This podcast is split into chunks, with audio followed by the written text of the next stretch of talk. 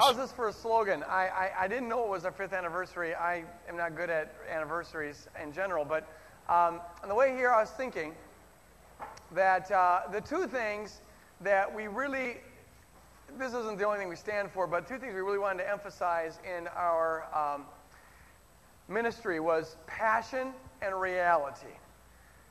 We wanted to stand for being real and come against everything that was unreal on the one hand and so we want to be a people that were just okay with dealing with a real Savior and dealing with real stuff in our life. We're, really, we're real sinners saved by real grace. We also want to stand for, for passion. That if it's worth doing, if it's worth preaching, it's worth doing passionately and it's worth preaching passionately about. So on the way here this morning, I thought about this. It's like we, we, we want to have um, a, a, real passion and we want to be passionate about reality. How's that for a slogan? We want to be, have a real pa- we want to have a passion for reality and our, and a real passion. Oh, yeah, this is catchy. I can't remember it. Okay, never mind. I'm not in charge of the jingles, all right? So it was, that was just a freebie. Hebrews chapter 6. Please be continue to be in prayer uh, for the ministry here. God is doing some cool things. Um, there's a lot of developments, a lot of things in transition, and it's, it's exciting. It's also a little scary, but it's mostly exciting. Uh, God's doing some cool things with the youth. We're looking for a, a youth pastor um, over the senior high, and some doors are opening up, and, and we're just trying to discern God's will, so be praying about that. We're also, and this is gets me, but we're, we're, we're considering a new site, not buying a building, but uh, a, just going to a different location about 10 minutes from here and we just need a lot of prayers to whether or not this is what we're supposed to do. Some doors are opening up. It, we've been for two years just uh, uh, maxed out here. And um, so we've been looking, and this has been a tough year because we've had four different possibilities seem to open up and then close, and this drives me nuts, and, and I want to go insane if, if, if something doesn't happen here soon. So maybe for my sake, God is opening up a new avenue here. So be praying about that, okay? Uh, just that God would really make the doors clear and that we'd see what we're supposed to do and what we're not supposed to do. In general, if you're spiritually aligned with this body, I want to encourage you to take responsibility to pray for the ministry of Woodland Hills in all of its areas. If we lose our prayer covering, we are goners. Uh, nothing of any value will happen if we do not have a prayer covering. Amen? So please be in, in, league with us. Be committed to this. If, if this is your church body, if you go to a different church body, then pray for them. And you can pray for us too. I mean, we're not going to turn away any prayers, but, but uh, we really need a prayer covering. It's, it's what makes everything happen. Okay, Hebrews chapter 6.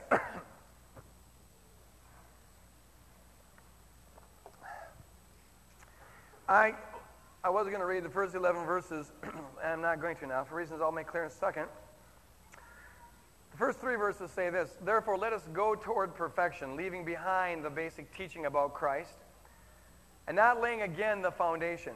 Now, here's what the foundation is repentance from dead works and faith towards God, instructions about baptisms, laying on of hands, resurrection of the dead, and eternal judgment. And we will do this if God permits. Let's pray. Father, I, I feel your presence here, Lord. Um, and I would just pray, God, that it would right now be channeled uh, in, in the direction of making your word come alive. Lord, we are people who do not want to leave here in the same condition that we came here in. And so, Lord, I pray that your spirit would just take the words, however they come out of my mouth, and, and tailor make them to each individual in this auditorium and change us, Lord. That is your responsibility. My words can't do it. Singing can't do it. Worship can't do it. It's your spirit using those things that does it. And so, Lord, we ask that you be sovereign here, be powerful here. Open up our minds, open up our ears, open up our hearts, and let your word go forth. In Jesus' name. And all God's people said, Amen. Okay, here's the deal. Um, at Woodland Hills, we really believe in the concept of team ministry. We don't have a senior pastor, no chief honcho calling all the shots. We operate on teams. We think that's a biblical concept, and while it drives me nuts a lot of the times, even I think it's a biblical concept. So we operate with it. That includes, even to some degree, preaching. And here's what happened. I, I, I take input, I like input, I receive input from different people on in the ministry team. In fact, we're all part of a team, so I take input from you on what the congregation needs. And I was all set to bulldoze into this whole thing on eternal security and the unforgivable sin and all of that. And then some people started giving me some input. See, when I think about Hebrews 6, I like theology, and I see Hebrews 6 as a big theological issue. Um, and it is a theological issue. We're going to get to it. It gets really sticky. I'm excited about it. I'm biting at the bit. I can't wait to go in there and tell you how I, how I solve all these theological problems. Trouble is, Hebrews 6 isn't only a theological issue inviting some theologian to come and solve. There's some things there that I had not really even paid much attention to. And several people, one in particular, Paul Eddy, a good friend of mine who's on our uh, overseers, he took me aside earlier this week and says, Greg, I, I just want to you know, share something with you. Are you sure you want to dive right into this stuff here in verse 10 and 11 when there's some real good stuff here in verse 2 and 3 that I think our congregation needs? And I go, what are you talking about? And what he pointed out was this the author here mentions in verse 2 and verse 3 some of the foundational elements of the faith. And the author of the book of Hebrews is frustrated because he wants to get on to other things, but the author's not going to get on to other things because he has to keep on laying the foundation. The foundation is repentance from dead works and faith towards God, instructions about baptisms, laying on of hands, eternal judgment, and the resurrection of the dead. Paul says this. My, my friend Paul Eddy said this. If, if this author didn't, wasn't willing to move on to the deeper stuff until the foundation was laid, how can you? And uh, who do you think you are? And see, this is why team concepts are good because I would have just plowed into it. And I stopped and I took that counsel and I considered it and I prayed about it. And by golly, if I, you know, the Lord wasn't in that. Um, that we should spend at least two, maybe three weeks looking at these foundational teachings of the faith. And then we'll move into this weird stuff about eternal security and the unforgivable sin. If you're here this morning and you came just to hear about the unforgivable sin, let me just say this. If you think you committed the unforgivable sin and you're sorry about it and you wish you hadn't, then you didn't do it. Okay, there. Not, I'll get to that later on. Okay. Maybe I should preach on the unforgivable sin. the phrase I want to look at this morning is this phrase. It's the first foundational teaching that the author mentions here, and it's repentance from dead works and faith towards God. Repentance from dead works and faith towards God. Um, the word repentance in the Greek is metanoia. And the word metanoia literally means to do an about face. It was primarily in the first century used in military circles. They'd have a army marching along doing their, you know, I don't know how they marched back then, but they're marching along, and the general would holler out, metanoia, and everyone would, would turn around and go the other way we, we do the same thing in our armies. We, we, we holler out, about face, and, and then we they do about face, and they go the other direction. It means turn around, go the opposite way. Metanoia. Literally, the general would holler out, repent, and everyone would turn around and go the opposite way. That's what repentance is. You repent, going this way, and then bam, you're going this way. I don't know what I believe. Repent!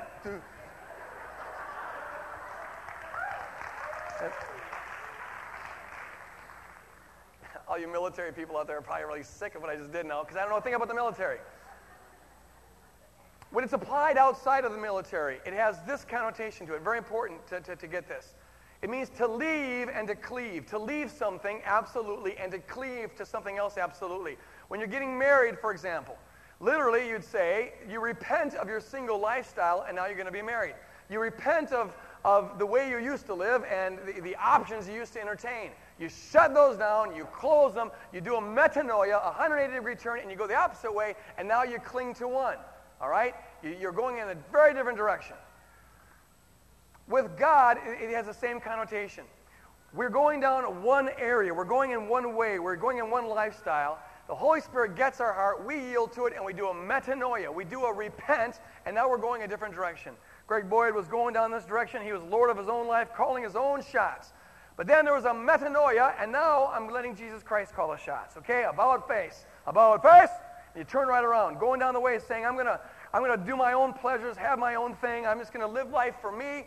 The Lord calls you, you do a metanoia, you repent, and now you live to please the Lord, not to do your own pleasures. You're going down that. you're marching down the path of just doing the drugs and doing the sex. The Lord calls you, you do a metanoia, and now you bring your sex life into, under obedience to Jesus Christ, and you treat your body like it was the temple of the Holy Spirit. You're going down the road of the American lifestyle, the American dream, seeking to get rich, earn the money, get the nice house, get the nice car. The Lord calls you, you do a 180, and now the only values you care to rip about are the values of the Lord Jesus Christ, and it's got nothing to do with driving Cadillacs. Okay? It's, it's a 180, it's a turning around. That's what repentance is. What we got to see here is this. In the early church, the first word that anyone got when it came to getting right with God was metanoia, was repentance. This starts the whole thing. You've got to turn around. In fact, it's a theme that's found throughout the whole Bible in the Old Testament. The foundation, this is why the author of Hebrews mentions it first. The foundation for everything else is turning around. It's, it, it's doing the 180. In the Old Testament, for example, Jonah goes to Nineveh. God says, I'm going to judge Nineveh in 40 days. So Jonah goes there and preaches to Nineveh, you bunch of reprobates. You need to repent. And then Nineveh does repent. And when Nineveh repents, the Bible says God repents. Nineveh does a 180, boom, we're going this way. So God says, I'll do a 180, boom. I was going to judge them, but now I'm going to have mercy on them. I'm going to have grace on them. That's what, we, what, what repentance does. Many times Israel got off track by going the wrong way, and God called them to repentance. In Jeremiah 15, for example, the Lord was going to bring a judgment against Israel. Jeremiah preaches to them, You need to repent and get back to God. They do repent, so God repents. He calls off the judgment. So it is in the New Testament. John the Baptist, Matthew chapter 3, verse 2. He's laying the groundwork for the coming of the Messiah, and the message he preaches down in the River Jordan is repent. The kingdom of God is at hand. Turn around. Do an about face. You got judgment coming upon you. If you want to get that off your back, you got to turn around and go in a different direction. When Jesus comes, he preaches the exact same message. Matt, or Mark chapter 1, verse 15. Repent, for the kingdom of heaven is at hand. And all throughout his ministry, what he's telling people to do is stop going in that direction and start going in this direction. Submit your life to the Father. Follow me. The early church had the exact same message. The Holy Spirit gets poured out on the day of Pentecost. A crowd gathers around them because they think that they're drunk with wine, but they're just drunk with the Spirit. We're going to talk about that next week when we talk about the baptism of the Holy Spirit. Um, little advertisement. So they're, they're all drunk in the spirit, and the people gather around saying, What is this, man? It's only 9 in the morning. How can they be drunk so early? And Peter stands up and preaches a message to them. These are people who just a little while ago were eh, responsible for crucifying the Savior, and Peter tells them that. Kind of a hostile approach, sort of a confrontational, if you ask me. Not a lot of seeker sensitivity here, you know? But Peter preaches at them, and then they get, the Bible says they got turned in, in their heart, and then they ask in verse 37, chapter 2, book of Acts, What must we do to be saved? And the first word out of Peter's mouth is repent. You got to turn around. You're going in the wrong direction. You got judgment coming upon you. In Acts chapter 20, verse 21, Paul sums up the message that he had been preaching to the Gentiles, to the elders. He says this I have declared to both Jews and Gentiles that they must turn to God in repentance and have faith in the Lord Jesus Christ. Bam, that's the message right there. In a nutshell, Foundational stuff. You've got to turn to God in repentance and have faith in the Lord Jesus Christ. In Acts or in, in Peter, 2 Peter chapter 3, verse 9, it sums up the gospel by saying this God is not desirous that any should perish, but that all should come to repentance. The opposite of perishing is repentance. Okay, you do a turnaround, you go in a different direction. God does a turnaround and goes in a direction, different direction towards you. What we need to understand here is this this Christianity stuff is meant to be very, very radical. The Lord calls us to an absolute break. When you make the decision to be a disciple of the Lord Jesus Christ, the Lord calls you to do a turnaround, to not only cease from where you are at, but to go in a different direction. The opposite of repentance is sort of, all right? The opposite of doing the turnaround that the Bible calls us to do is to, is to kind of do a, a lean to. Uh, it's sort of like uh, it's to turn 90 degrees instead of 180 degrees. Okay? And this is what so many people do. And this is why so many people don't experience the power and the joy and the peace of the gospel. they, they, they want to repent, but they go this far. And they got one foot here and one foot there. And they're, they're just kind of straddling the fence. God doesn't call us to straddle the fence. He doesn't call us to just sort of dabble in this and dabble in that. He doesn't call us to make him semi Lord of his life and to be semi holy and semi have faith. He calls us to do a 180, amen? And to go in an entirely different direction. It's a radical break. to make the Lord the Lord is to, is to have decided on a new love. The break between our pre Christian and post Christian life. And I'm not just talking to people who aren't Christians here this morning, I'm talking to believers because we go astray and need to repent too, right? But he calls us, the, the break between this way and that way is as radical as when you were single and now you're married. We're to have a new love altogether. And when you grab that new love, you're to forsake your old loves. Which is why 1 John chapter 2 verse 15 says this. Love not the world, neither the things that are in the world. If anyone loves the world, the love of the Father is not in him.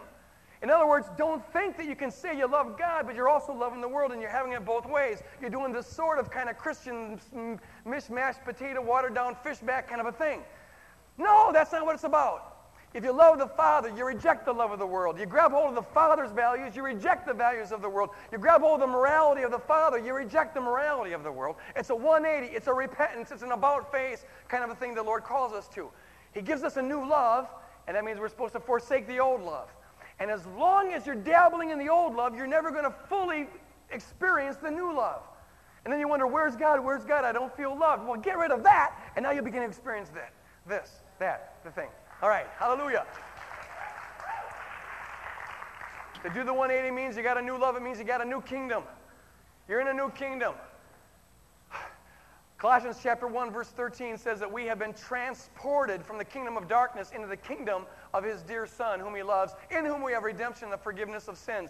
The word transported, it was used in the ancient world, when, when, the, when the Romans would take a people group and displace them, they'd root them out of their homes and they'd bring them to a new location. They didn't have a choice about it either. They had to make an absolute break.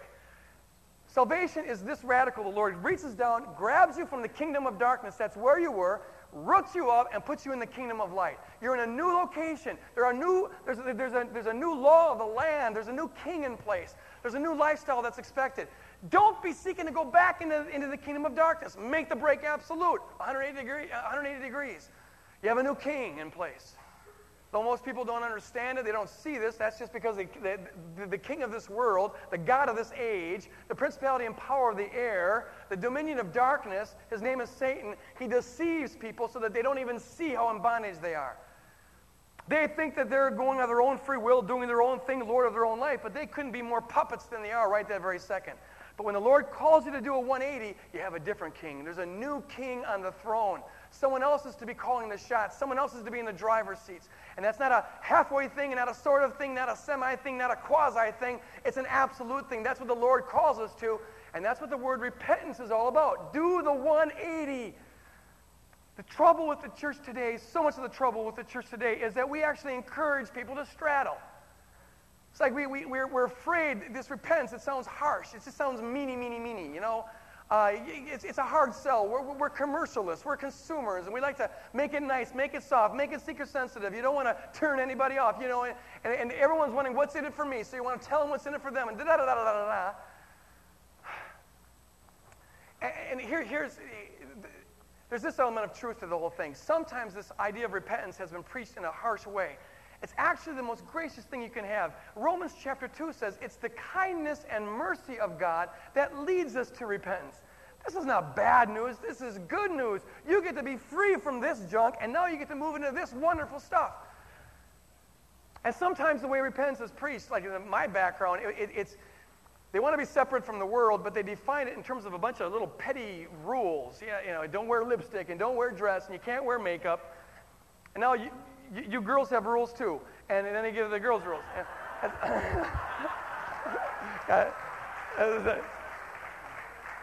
just made me mad. How legalistic can you get? Well, look at.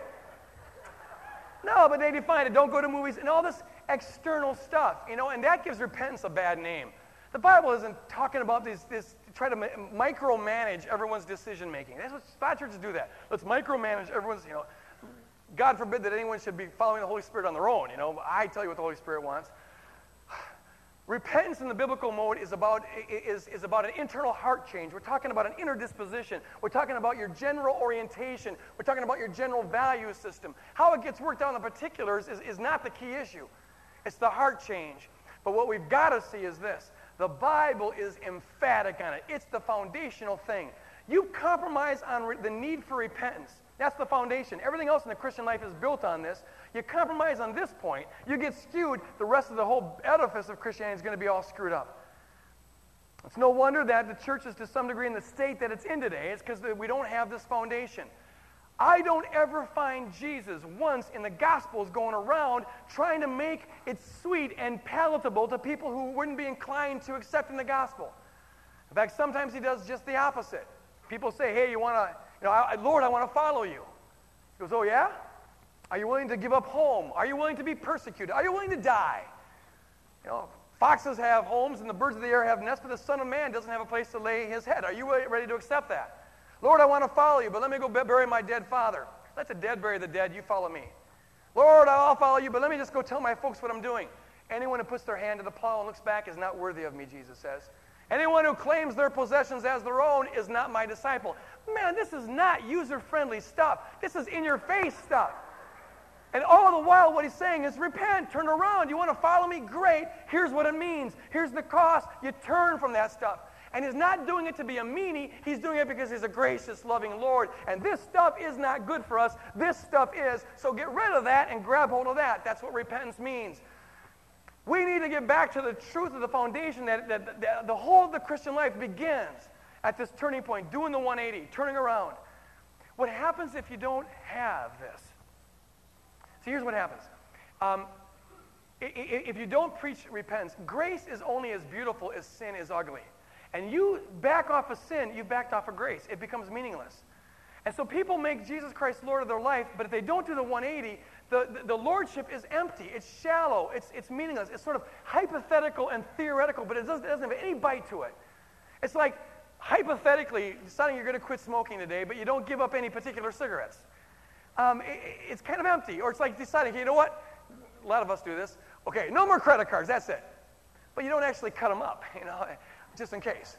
Go, well, you see, the meaning of giving up credit cards is found right when you snip it. That's what it means to give up credit cards. Otherwise, you're just talking theoretical possibilities, and it never, it never has any bite to it.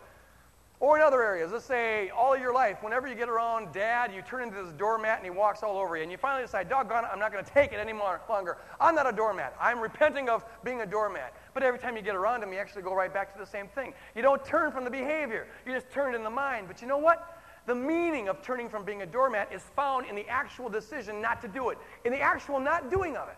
And the meaning of quitting smoking is found in the one by one cigarette that you give up that you'd rather have. And the meaning of giving up credit cards is found in resisting the compulsion to grab it, to reach in there and get a credit card when you're going to buy something. And the meaning of the lordship of Jesus Christ is found in the moment by moment surrendering of a life to Him. That's what the meaning of lordship is. It's doing the 180. Jesus didn't come and die on the cross to give us a nice philosophy. He didn't die on the cross to give us a theoretical, speculative system that's nice to think about. Jesus Christ came and he died to give us reality because he's a real God.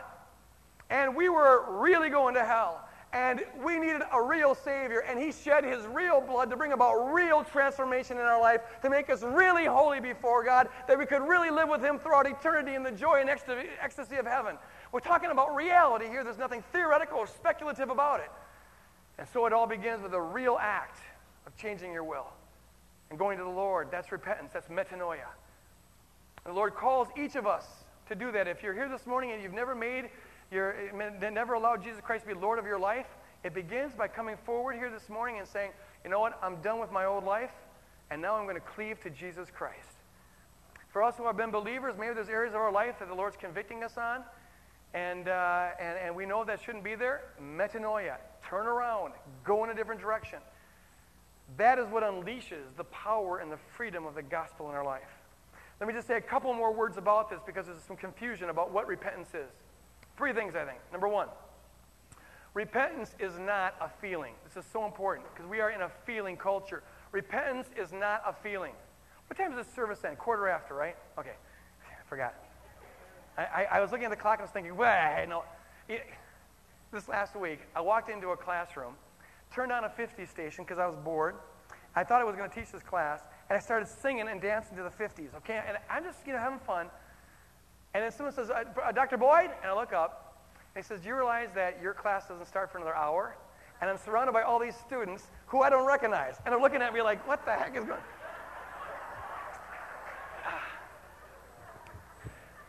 All that is to say that when it comes to knowing the times of things, I tend to be a little slow. Okay, that explains things. The first thing is this repentance is not a feeling. It's not a feeling.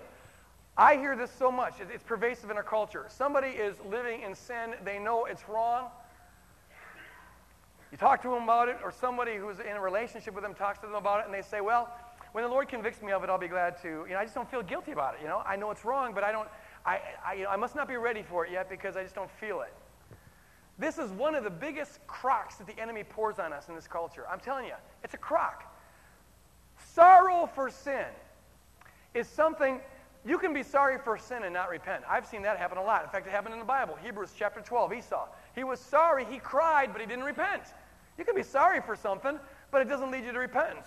Or you can be sorry and it does lead you to, re- to repentance, or you can repent but not yet experience the sorrow. Here's what I mean. Repentance is, an, is doing the about face. It's a will, it's a decision leading into a behavior. It's not a feeling. When that general, and you're marching along, and, and the general says, about face, he doesn't say, if you feel like it, about face. No. He says, about face. And if one of the soldiers says, well, I don't feel like it, bye bye, you're out of here. It has nothing to do with feelings. Feelings are, feelings are the caboose on everything else in our life. And if you've been damaged in life, and most of us to some degree have, in a fallen world you get damaged, things get screwed up. We don't feel right. We never feel the way, or we rarely feel the way we're absolutely supposed to. Some of us feel guilty about good stuff and feel good about bad stuff. You can still be saved. It just means your feelings are screwed up. But don't wait for your feelings to get right in order to repent. Repent first, and then your feelings begin to get healthy. All right? As you submit to the Lordship of Christ, your feelings begin to get healthy. Feeling conviction for sin is actually a sign that you're starting to get healthy. You're starting to feel the way God feels. You're starting to see yourself the way God sees you. That's a good sign. But you can know and even be moved on by the Holy Spirit to move out of something before you ever feel guilty for it.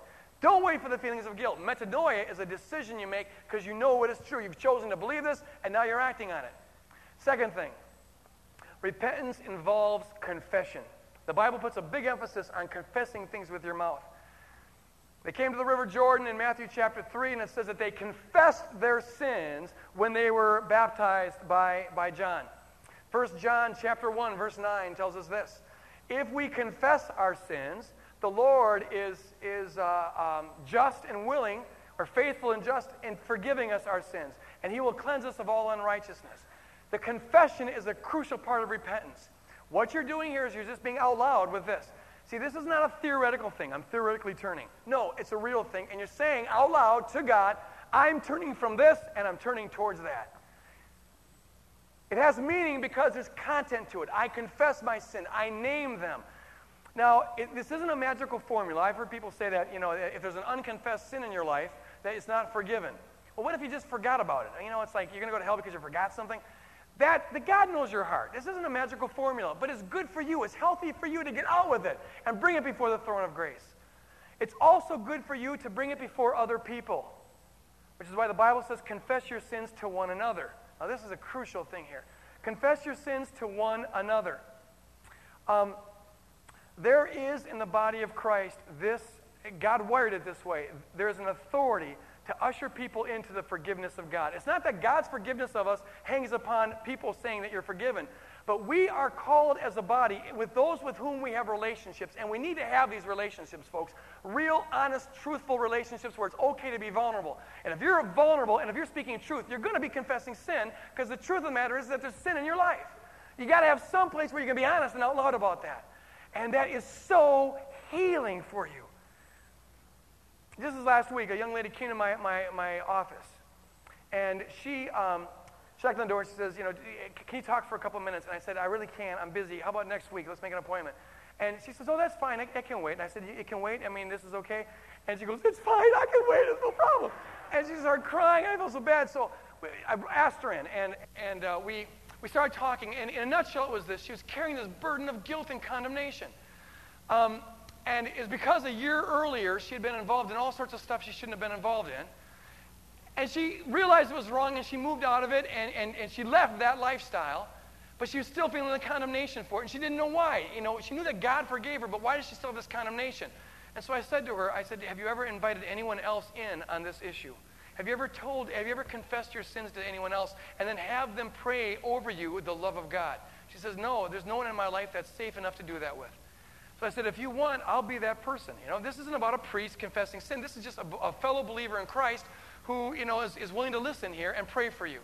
And let's make this a benchmark time, a, a time where we're just going to complete this metanoia. So she told me what the stuff that she was through, and that, that she had been through, and, and the stuff that happened, and stuff she did. And then I got a chance, and it was beautiful to pray over her. And I just prayed, God, Help her to receive your love. Help her to see your grace. Help her to see and experience the forgiveness of sins. And Lord, to see that she is washed and she is pure and she's your bride and you're in love with her. And as I prayed that, it became real to her. And, and you could just see the burden lift as the tears began to fall. God orchestrated things so that when we pray with one another, when we confess with one another, we give each other the opportunity to show the love of God towards one another, to incarnate God's forgiveness for one another. A lady told me just in between services that after the first service, someone who knew her kind of just said, You know what? I don't have anyone in my life I can confess sin to, but I need to. I need to tell somebody. So, right there, right in the back of the auditorium, she poured out her, her, her, her insides to this, this other woman. This other woman prayed the forgiveness and love of God for her, and that woman was set free because of that. That's the authority that God gives the body of Christ. Amen. Hallelujah.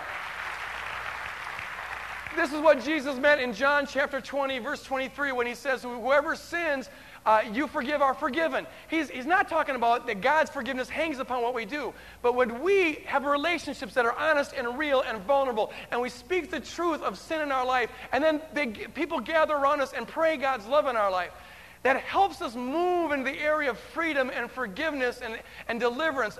Just in our small group last night, there, there was a, time where I, I, I, think this happened, where a person, I think for the first time in their life, just got hit with the radical, unbelievable, incomprehensible forgiveness of God. It's because it was now tangible in the lives of people who loved Him all around Him, praying, God, help Him be forgiven. We need to confess our sins to one another and then confess them to God. That's part of the doing the metanoia, it's part of doing the change. We need to, when possible, confess our sins to people that we've wronged. Sometimes that will even take us a long ways back. But Jesus says when you, when you come to the altar, leave your gift there if you have aught against your brother and go and be reconciled. Here's the principle. I got to say it really fast, but here's the principle. Your relationship with God and your relationship with other people are inextricably connected. Not about being saved or being forgiven, but in terms of how you walk with God and what you experience. When there's unforgiveness and undone stuff, unreconciled stuff in our life, it pollutes our relationship with God. It just jams the frequency.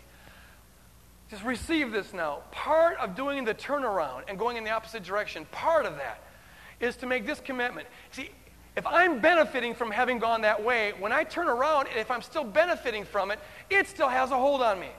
If I stole a bunch of cars and now I repent of it, but I keep the cars, this junk still has a hold on me, you see? There's a lot of us that are walking around wondering why we don't have power to get over certain kinds of sin, even though we've repented. But part of the principle we've got to realize is that turning from the stuff, true repentance, is about as much as possible undoing the harm that was done. Reconciling whatever can be reconciling, restoring whatever can be restored. Zacchaeus told the Lord this in, in Luke chapter 19. He says, Lord, whatever I've stolen, I've returned fourfold. And that's not a biblical principle. You don't find it anywhere else. But the Lord praised him for his faithfulness. You have great faith, he said. It's about restoring. Ezekiel 33 says, To the one who has stolen, if he returns what he has stolen, he shall be forgiven. The principle is to restore, to redo as much as you can do in terms of the harm you were doing and going a certain way. Part of that is confessing sin or, or, and asking for forgiveness from people that maybe in the past that we've harmed. Part of it is maybe returning things uh, or whatever it means um, to undo the chain that was there. There are people who struggled with stealing after they were uh, believers until they did this restoration thing and gave back what they took, and that broke the stronghold. People who struggled with bitterness until they went back and asked for forgiveness, and that broke the stronghold. Now, you need to use wisdom in this, all right? And I'm just going to say, pray that you, that sometimes it's not appropriate to go back and bring up old issues. You got to handle that. You got to ask God to, to lead you with that. Sometimes it's not appropriate to go back and try to undo something. But when possible, when godly, it's good to do that. And then one other thing. You are not at all responsible for how it's received. That's an important point. It's not your job to make a person happy about the fact that you ask for forgiveness or to make them forgive you.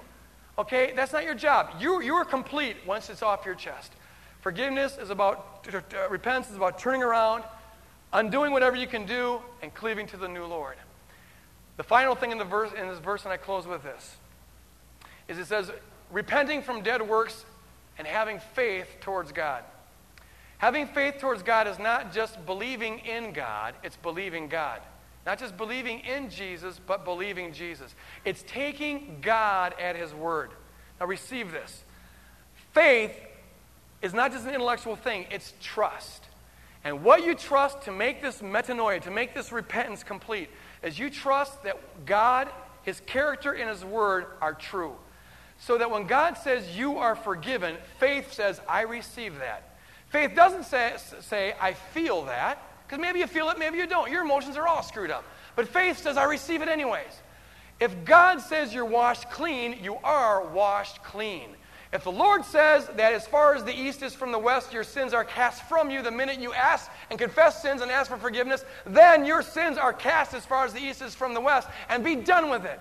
There's no room in the Christian life for groveling, for trying to make up for, for trying to, you know, this, this kind of like, oh, I'm miserable, miserable. No. You confess it, you turn around, you do whatever you can do to restore it, and then you're done with it. He casts them in the seas of his forgetfulness. Believe it, receive it by faith in Jesus Christ. By faith, you understand, just receive this truth that you're a spotless bride of Christ, that you're washed pure and spotless. Right this minute, he looks upon me as blameless. He looks upon me as a ravishing, beautiful, wonderful bride of Christ. Here I am right now, and I receive that. Thank you, Lord. I love it. That's because of his word. It's true. You receive it. Be done with it. When he nailed all, when Christ was nailed to the cross, the Lord took everything that was against us, every sin that was against us, and he obliterated it. Hallelujah. He annihilated it. It is as though it never was. Re- you receive it in faith. This is the foundation of the Christian life. There needs to be a real change, a real turn, and then you just receive the grace, receive the mercy, receive the love. What makes that meaningful is that you really did turn from the sin. Cheap repentance leads to cheap grace. Serious repentance leads to serious grace. The beauty of grace is proportionate to the ugliness of sin that we have seriously turned away from and then you just receive the truth. Amen. Now, now we're going to, as the worship team comes out, you guys out there, back there, we're going to have a little time of worship now. Here's what I, I want us to, to, to do the Lord wants to deal with us. We're in different places. Some of you just need to receive the truth. Some of you need to turn from where you're at. Some of you are living in areas you know God doesn't want you living in, okay? Uh, some of you have stuff that, you, that when you leave here, you got to make some phone calls or you got to go visit a place or I don't know. But God, but the Lord will deal with us with that. Worship is the time where we just open ourselves up and say, God, we focus on you and you just do your thing in us.